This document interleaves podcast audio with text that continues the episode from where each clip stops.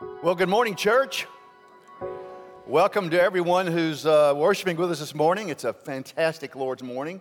If you're out the West Campus, uh, God bless all of you out there worshiping with us, especially my peeps at the Hive. And if you're down at the South Campus, uh, blessings to you too. Glad you're worshiping with us this morning. If you're on the internet or any, any way you're streaming or watching us this morning, uh, welcome. It's, a, it's great to be with you. I'd like to continue our worship experience by taking up an offering, and here's how we do that. It's, things have changed so much with the post pandemic uh, issues. But uh, if you like to give physically, there is a receptacle at the outside of each of the venues. Uh, and if you want to give online, you can go on our website and do that. Lynn and I give that way every week.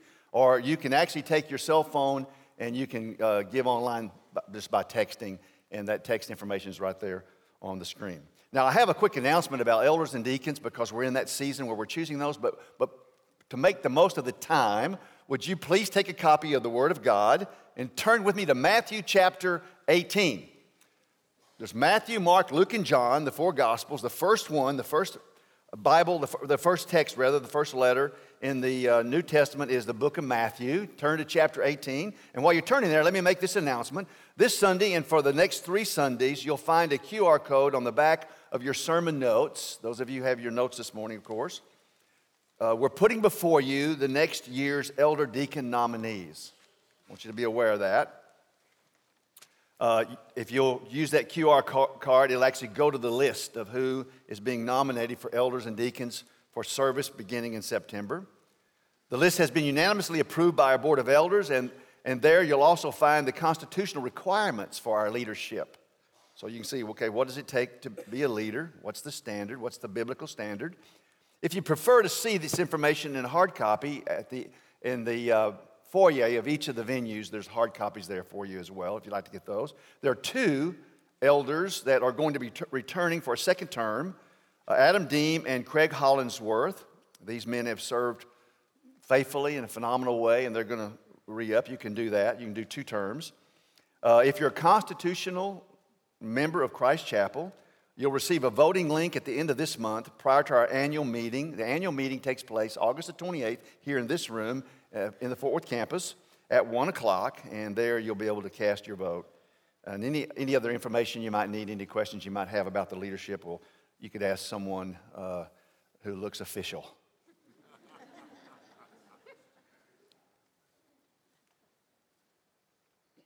Would you read with me the Word of God? Matthew chapter 18, verses 15 through 20. Just follow along with me. If your brother sins against you, go and tell him his fault between you and him alone. If he listens to you, you've gained your brother. But if he does not listen, take one or two others along with you, that every charge may be established by the evidence of two or three witnesses. Verse 17. If he refuses to listen to them, tell it to the church. And if he refuses to listen even to the church, let him be to you as a Gentile and a tax collector. Truly I say to you, whatever you bind on earth shall be bound in heaven, and whatever you loose on earth shall be loosed in heaven. And again I say to you, if two of you agree on earth about anything they ask, it will be done for them by my Father in heaven. For where two or three are gathered together in my name, there am I among them. And I do pray the Lord to bless the public reading of His Word. I have a confession to begin with this morning. There are not very many things in my life that I hate. But one thing I really hate is loading and unloading the dishwasher in our kitchen. No, I'm, I'm absolutely serious. Ask my wife, she's sitting right there. I do it, but I hate it. We have a Samsung DW80 5. It's, a, you know, it's quite a machine. I'm not, I'm not kidding you. It's not, it's not the machine that I hate, it's loading and unloading the machine that I hate. In fact, the machine's incredible. Uh, you can put um, milk stained grandbaby cups in it, you can put in barbecue uh, stained plates, you can put pots and pans, anything you want to put into it, and it, it completely cleans them up, and then it self cleans, and then it evacuates all the water. What could be wrong with that? Absolutely nothing. But I, I hate loading it and I hate unloading it. When Lynn says, Would you unload the dishwasher? Say we're having friends over, which is the only time usually she'll ask me because we're in a big hurry. I think to myself, Oh, yeah, why don't you just curse me? Why don't you just say something to me that's really mean? So I sought counseling. No, I'm serious. I saw Ryan McCarthy, by the way, one of the best, the best biblical counseling center in the city of Fort Worth is right here on our campus under Dr. Greg Cook. It's right here on the corner, Soul Care. Well, Ryan is a very professional counselor, and so I took him to lunch last week. He didn't realize it, but I was I bought his lunch, but I was really seeking counsel. And I said to him, Ryan, here's my problem. I hate to load and unload the dishwasher. And I walk him through the emotions I'm having, and he just pauses and takes another bite of his sandwich and says, Well, your problem is you're, you're, you're lazy. I, I, didn't need to know that. I thought there's some, maybe my parents stuck me in one when I was young and just turned it on. And I remember, no, that was the dryer they put me in. So that wasn't, wasn't that. I just, I, I can't quite understand. So, so maybe I've come to this conclusion. Maybe it's because it reminds me a little too much of the church and my responsibility to keep it spiritually clean from the inside out, which is, by the way, our sermon series in the book of Matthew. As we're moving through the book of Matthew, this, this particular segment is called From the Inside Out. Maybe this kitchen appliance and the church of Jesus Christ have something in common. This message is about relationship mending or lack of it in the kingdom of Jesus.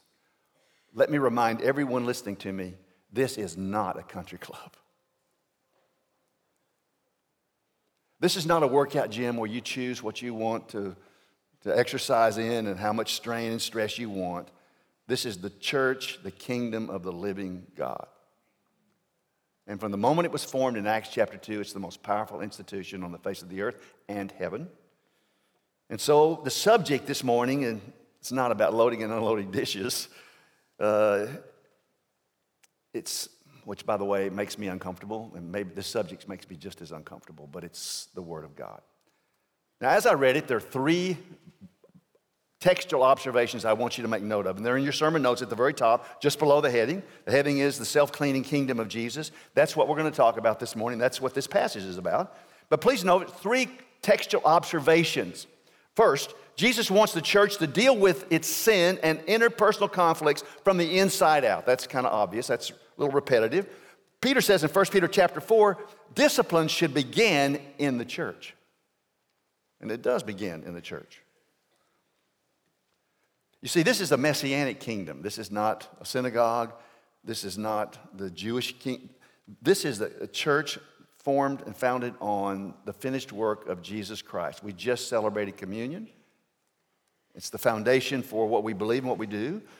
We're brothers and sisters in Christ. I know of many situations where Christian brothers and sisters are closer than family, than biological family. And that's sometimes the case here.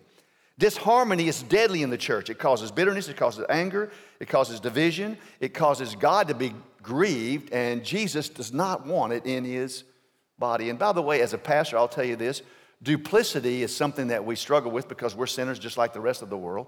But when the world sees us being duplicitous with each other on the inside, and then bitterness and anger and gossip, what does it do to the testimony of our Lord Jesus Christ? It destroys it. First observation Jesus wants us to do this. He clearly states it right here. The church must be serious about self cleaning. Second, Jesus addresses the offended, the offenders, and those in the middle. That means every one of us. And I would say, and I would probably correct, I don't gamble, but I'm probably correct, half of you, when I begin to read verse 15, if your brother sins against you, go and tell him. Half of the, those of you watching or listening had a name or a face come up on your screen. Right? Had a name or a face come up on your screen. Your stomach churned. We've got a problem. Third observation, we'll talk about in just a moment. Jesus sees reconciliation as the goal, never punishment. The church is not a sin police department, but he sees reconciliation as the highest priority for the church. That's where healing is. That's why Christ Chapel, I think, over the years has had such good favor. We have our issues, don't, don't misunderstand me, but in general, we take this very, very seriously. It's interesting that today we're talking about elders and deacons, those are the leaders that oversee so much of this church. They have to take this issue very, very seriously. By the way, let me point out to you that reconciliation is the issue. You have your Bible with you again? Notice chapter 18, verse 1. This is about reconciliation, not about dealing with sin, but about grace and good things. At that time, the disciples came to Jesus saying, Who is the greatest in the kingdom of heaven? So the disciples came to the Savior and said, Who's the greatest of us 12? Do you think there are problems there? 12 grown men, high level of testosterone, do you think those guys got along all the time? Not on your life. So we got a problem already here. Drop your eyes down to verse 7. We discussed it last week. Sin. He deals with sin, I mean, just as strong as you possibly could. And he's saying there, be severe when it comes to dealing with your personal sin. Drop your eyes on down to verse 10, the parable of the lost sheep. If there's a hundred sheep and one's lost, but who's the lost sheep here? a person who sinned and left the fold. Interesting, isn't it? And then notice verse 15, that's today's message. It's about how do you deal with that? What do we do now? And then the wonderful part, drop your eye on down to verse 21. Peter says, Lord, how many times should I forgive someone? And he thought he was really being gracious when he said seven times. And Jesus responds, No, 70 times seven reconciliation and forgiveness. The pericope of chapter 18 is all about reconciliation. That's my point in this third observation here. How important that is to God. And, and the ministry that God's given and me over the last 50 plus years, there are three types of people in any spiritual group like Christ Chapel. There are what I call peace fakers. They live in like turtles in a shell. They fake it that everything's okay when things inside are not okay. There's bitterness there. There's anger. Someone's hurt their feelings inside the body. I'm talking about in the church. Could even be the pastor has done that. I call them peace fakers, and there's peace breakers. They're like skunks. When somebody hurts them, they spew everybody. And the bitterness never goes away. And everything smells constantly. And you know what I'm talking about. And then, of course, there are peacemakers, which are those who take this most difficult passage here and they candidly are willing to discuss it with someone that's hurt them and bring about peace and reconciliation. So, verse 15 through 20, we're given the pathway to personal peace and reconciliation. We're given the pathway for a very healthy church. It's all about self cleaning Church of Jesus Christ, Christ Chapel, and those viewing. That's what this is about. Now, why would he stop in the middle of chapter 18 here and talk about this subject? Well, I just mentioned to you probably the disciples, right? And it's written, look at the text again, it's written like it's a counseling session. Now, if someone does this to you, here's how you handle it. Did you notice that? How he kind of unpacks it? It's very practical, not theoretical. It's just like a counseling session. And I'm reminded in Isaiah chapter 9, verse 6, Jesus or God is our great counselor. So the Lord has put out his counseling shingle, much like our soul care ministry here, Ryan McCarthy and others, and said, if you're bleeding emotionally, if you're filled with bitterness, what do you do? How do you handle that? And the Lord is actually wanting to counsel these men. He, that's how this is laying out. What do we do next, Jesus? whether it be one of the disciples or one of us. Bilbo Baggins was best friends with Frodo. They went to different junior highs together. They were both raised in Hobbitville. They both went to Hobbitville Bible Church, a great church. Bilbo has a birthday party, and he's not going to leave Frodo out. They've been best friends since childhood. Now, Frodo had been making some bad decisions. That's what the community would say. And uh, he came to the party on Saturday night. Maybe he'd been drinking something. That wasn't the bad part. the bad part was inside the party, he pulled aside a couple of Bilbo's friends. You know, in Hobbitville, only nine people live there. And he said some things pretty unkind about Bilbo. And actually, for a year, they'd been having a, a sort of a strange relationship. Frodo said to one friend in the corner, Have you ever seen how big Bilbo's feet are? They're huge and they're hairy, unlike normal hobbits. And it was offensive. But the really bad part was later in the evening, when Bilbo was in the kitchen, Frodo slipped into the bedroom, and on the bureau was a ring. He took the ring, put it in his pocket, and left the party. Bilbo discovered it the next morning, Sunday morning. At church, someone came up to him and said, Have you noticed, Bilbo, that Frodo's up in the balcony and he's wearing on his pinky finger your ring? He stole it from you. What would you do in that situation? Because in this room, there are some Bilbos and there's some Frodos. Let's look at what Jesus says we should do. Ready? Look carefully. Step one, verse 15. He says, First thing you've got to do is talk to them alone rather than talking to others about them. Again, verse 15 if your brother sins against you, go and tell him his fault between you and him alone. If he listens to you, you've gained your brother. Two, two phrases I'm pulling out of verse 15. The first phrase is very simple you go. You go. If someone sinned against you, you go. And isn't this odd? We, we normally think just the opposite. If you've sinned against someone, if you're Frodo and you've got the ring on your finger, you should have long time gone to that individual. In fact, the Old Testament says, leave your sacrifice there before you make it your sacrifice and go and resolve these issues. But Jesus says just the opposite in the church. If someone has sinned against you, you go. Reconciliation begins in the church with the person who has been offended. How odd. Don't wait. Reconciliation is your responsibility. If you don't, you just keep on bleeding. By the way, it's very clear it's face to face here, not Facebook to Facebook. Why? Because then you can see the individual's contrite spirit if they've got one, you can see their body language. Emails and, and Facebook are not in Jesus' vocabulary, in, in my opinion. No one else is to be involved, for that poisons things and causes gossip to permeate the church. The second phrase, notice he says, tell them his or her fault. What's their sin? And by the way, what is the definition of sin? We really have to have that clear. Sin is anything that's contrary to the character of God, to the sovereign will of God, in the direction of God. Anything in the scriptures that's contrary to God's will. God is holy, His character is holy,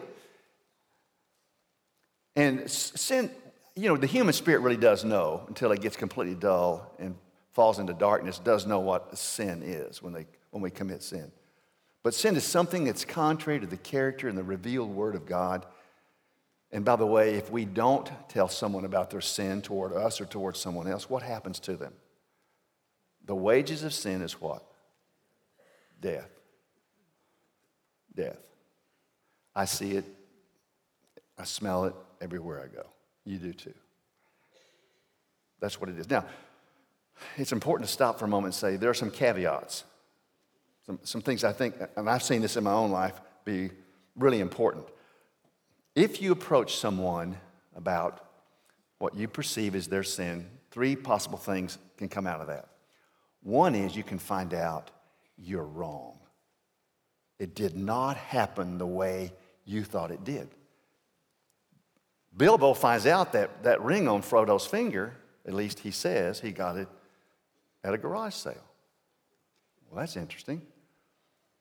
If you want to read a wonderful story about a mistaken sin situation, read Joshua chapter 22 this afternoon, where the tribe of Reuben and the tribe of Gad and the half tribe of Asher are on the east side of the Jordan River, and they set up these massive stones, Joshua says in Joshua chapter 22, massive stones on the west side of the river, of the Jordan River, in Israel. The other tribes are over there. And so the tribes are so offended, they actually prepare for war against their own brothers, Gad, Reuben, and Manasseh. Massive stones. Until one of them decides, you think we should go talk to them before we kill them? And someone said, Yeah, let's do. And what, it's recorded in the Word of God. They found out that Gad and Reuben and half tribe of Manasseh had built those massive stones, not as an altar on the other side of the river, but to remind their children every time they look across the river and see those stones, we, Reuben, Gad, Manasseh, we belong to them. We're all one body. And they put away their swords. So sometimes you'll find out you're wrong. Sometimes, you know what else you'll find out? That you're just annoyed by that person. They didn't really sin against you at all. Sometimes we love being around each other, right? But then after a while, we get kind of annoyed with them. You know what I mean? Like somebody you take into the restaurant and they laugh out loud, and they're so loud, they're embarrassing, and then they snort after they laugh. You know, they have that pig snort thing after they laugh. And you think, yeah, it's so offensive. I'm calling them up and tell them, stop that. I'm not going, you're offending me. And the third thing is sometimes it's you, it's your fault. You hit first. You never noticed how many times in the NFL the ref sees the person who player hits second time and the flag comes out. That happens to us. In fact, I would tell you half the time in the church, you've done something. Bilbo was arrogant. He was always flaunting his newfound wealth, and it offended Frodo, and Frodo stole his ring.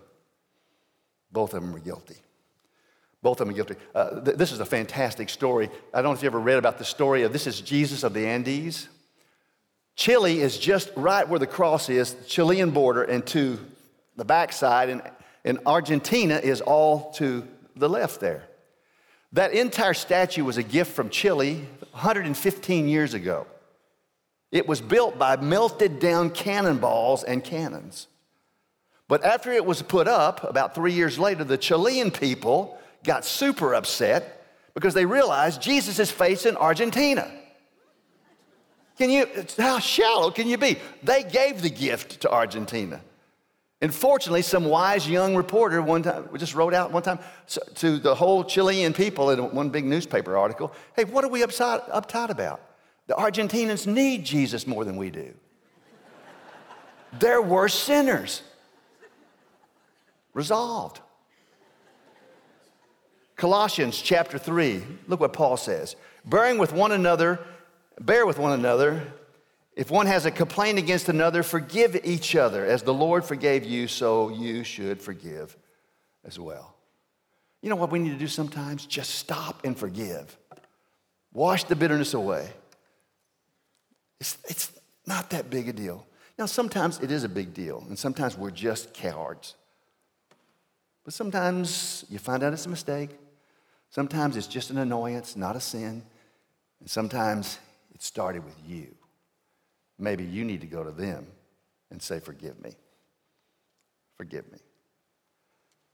When was the last time you said to someone, May I love you, and I want our relationship to be like it was before? You're wearing my ring.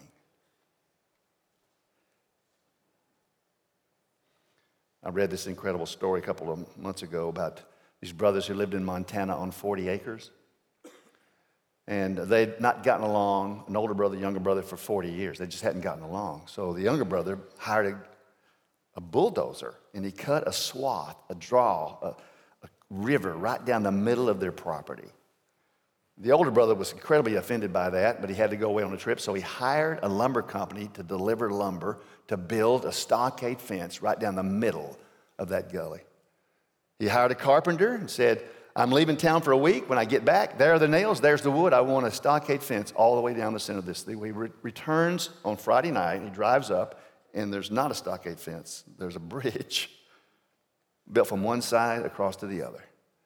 When the other, uh, younger brother saw that, saw him driving up, he runs out of his house, comes up on the bridge, meets his older brother halfway, and said, You know, after all the things I've done to you, you've done this. forgive me. What a great story. That's how the church should function. My application we should communicate because communication is a demonstration of affection. Step two, it continues. What happens next? Well, step two is take a few witnesses with you. Notice what the passage says in verse 16. But if he does not listen, take one or two others along with you, that every charge may be established by the evidence of two or three witnesses.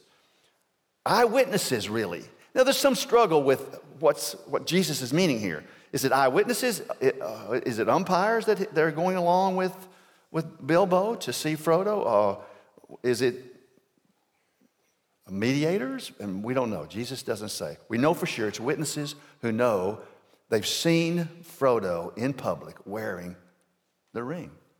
They've heard Frodo gossip about Bilbo.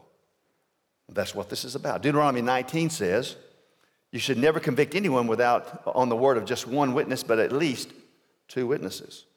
So take one or two others along is the phrase I pull out of this passage. And the other phrase is every charge that it, every charge may be established.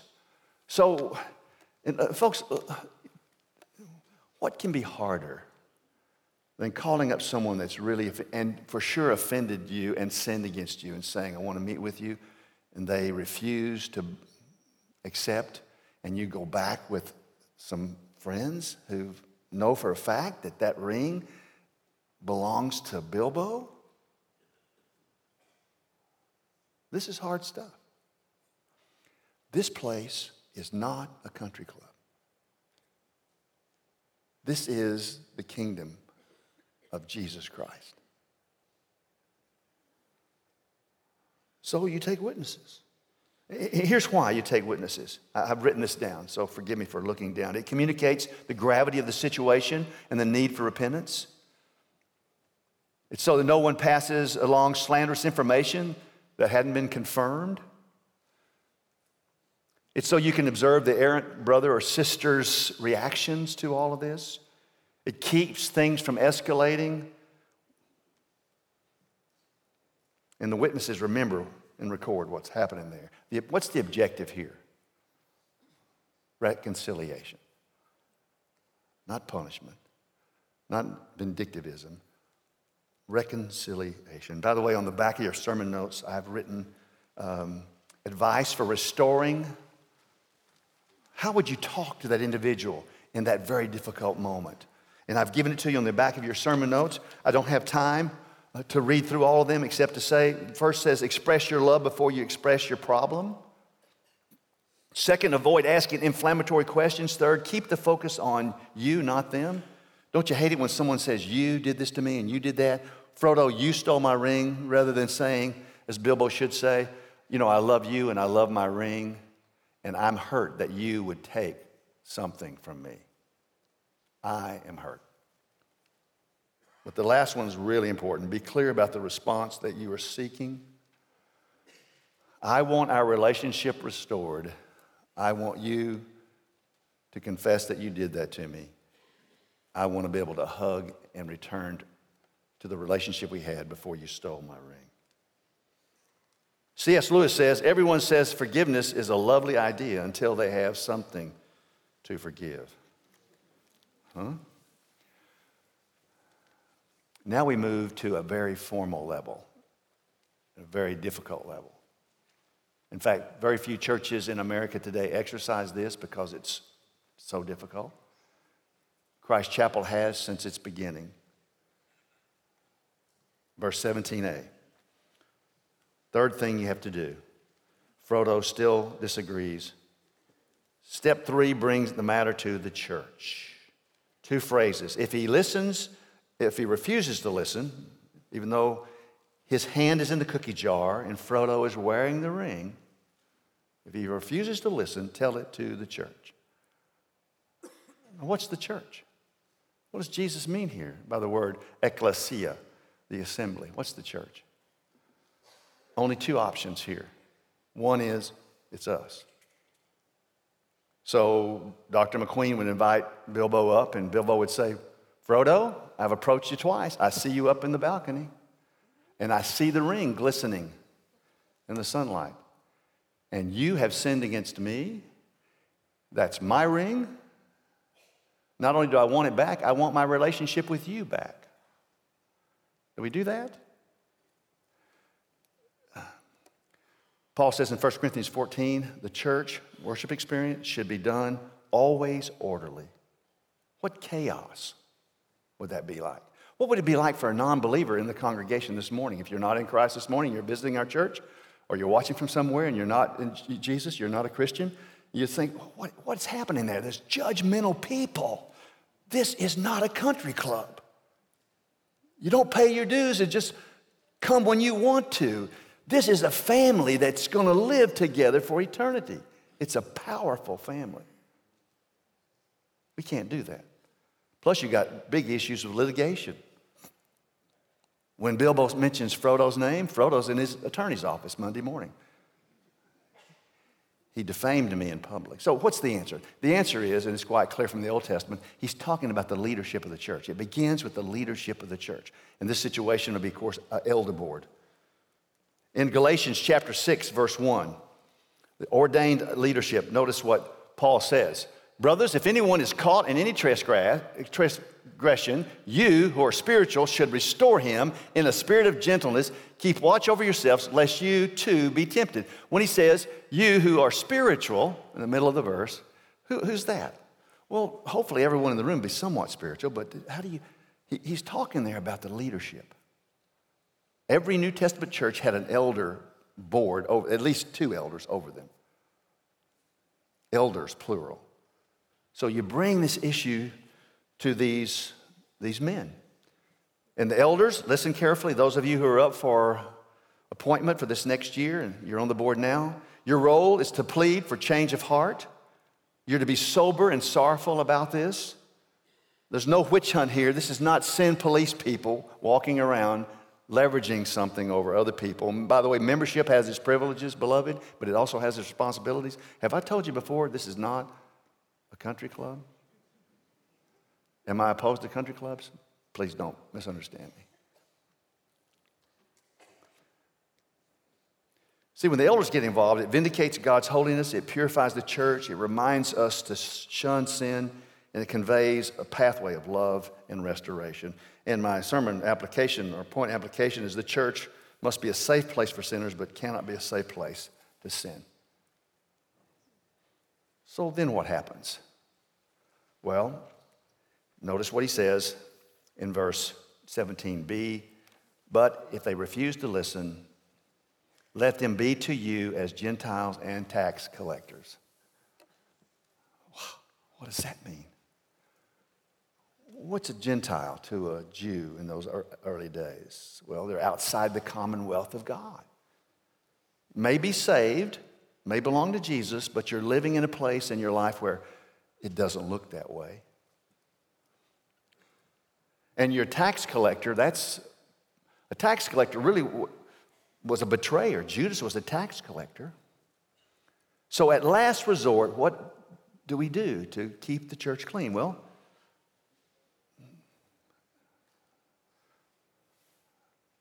we're sorry. By the way, it may relieve you a little bit to know that in the 42 years that Lynn and I have been a part of this fellowship, no one is, well, people have gotten to this point for sure, but 95% of the individuals that we've gone through this with have left the church before we got past step two. They just leave, unfortunately. Leave in their sin, leave unreconciled, leave outside. Now, the exact process here we're not sure about. Jesus doesn't say. He just says, treat them as a Gentile and a tax collector. We know what that means. It doesn't mean they couldn't come to church. Gentiles can come, lost people come to church. It means they can't be in the home group anymore, they can't be in the position of leadership. You know, and if you don't understand the church and how the Lord works, I know some of this stuff could be kind of offensive. You mean, judge not lest you be judged, Pastor. Well, first you misunderstand that passage. But have I told you before? This is not a. Yeah. Hebrews 12 11 says this Discipline seems to be unpleasant in the beginning, but in the end it yields peaceful fruit of righteousness. But just to land this plane, uh, there are two wonderful promises. Would you please notice verses 18, 19, and 20? Let me read those for you. Two promises. Look, anytime Jesus says truly, anytime Jesus speaks, pay attention, my, my friend, but he says truly, you really pay attention. Truly I say to you, whatever you bind on earth shall be bound in heaven. And whatever you loose on earth shall be loosed in heaven. Again, I say to you, if two of you agree on earth about anything they ask, it will be done for them by my Father in heaven. Then look at verse 20. For where two or three are gathered in my name, there I am among them. The first promise is that the church has the authority to do this, and when this is done in a loving, restorative way by the leadership of the church, what happens? It's sealed in heaven. What the church binds is bound in heaven.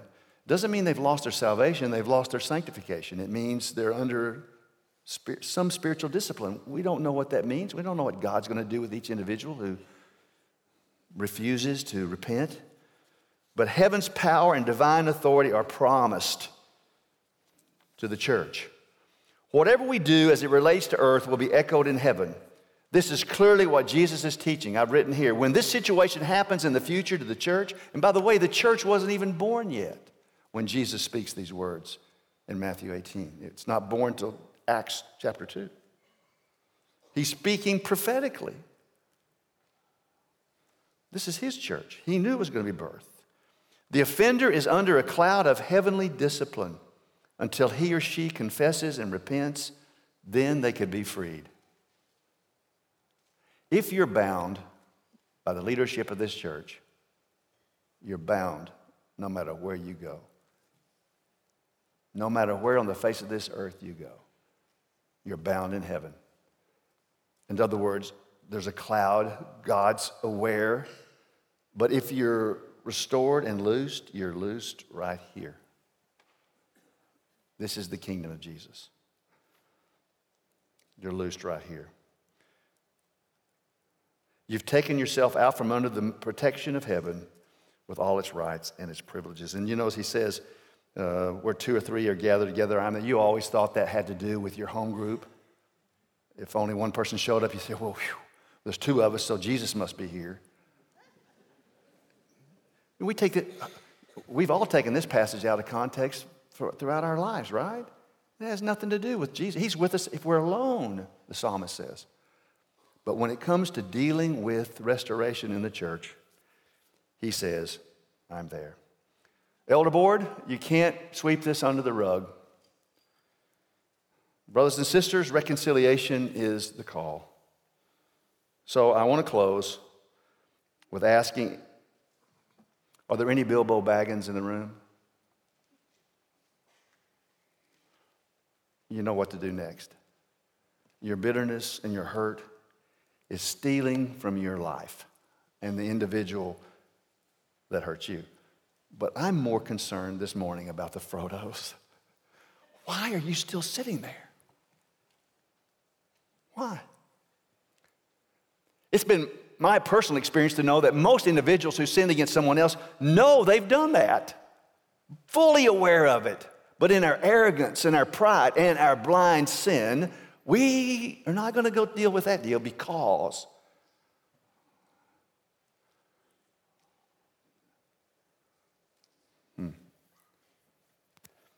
So, back to my kitchen. My Samsung DW80 5.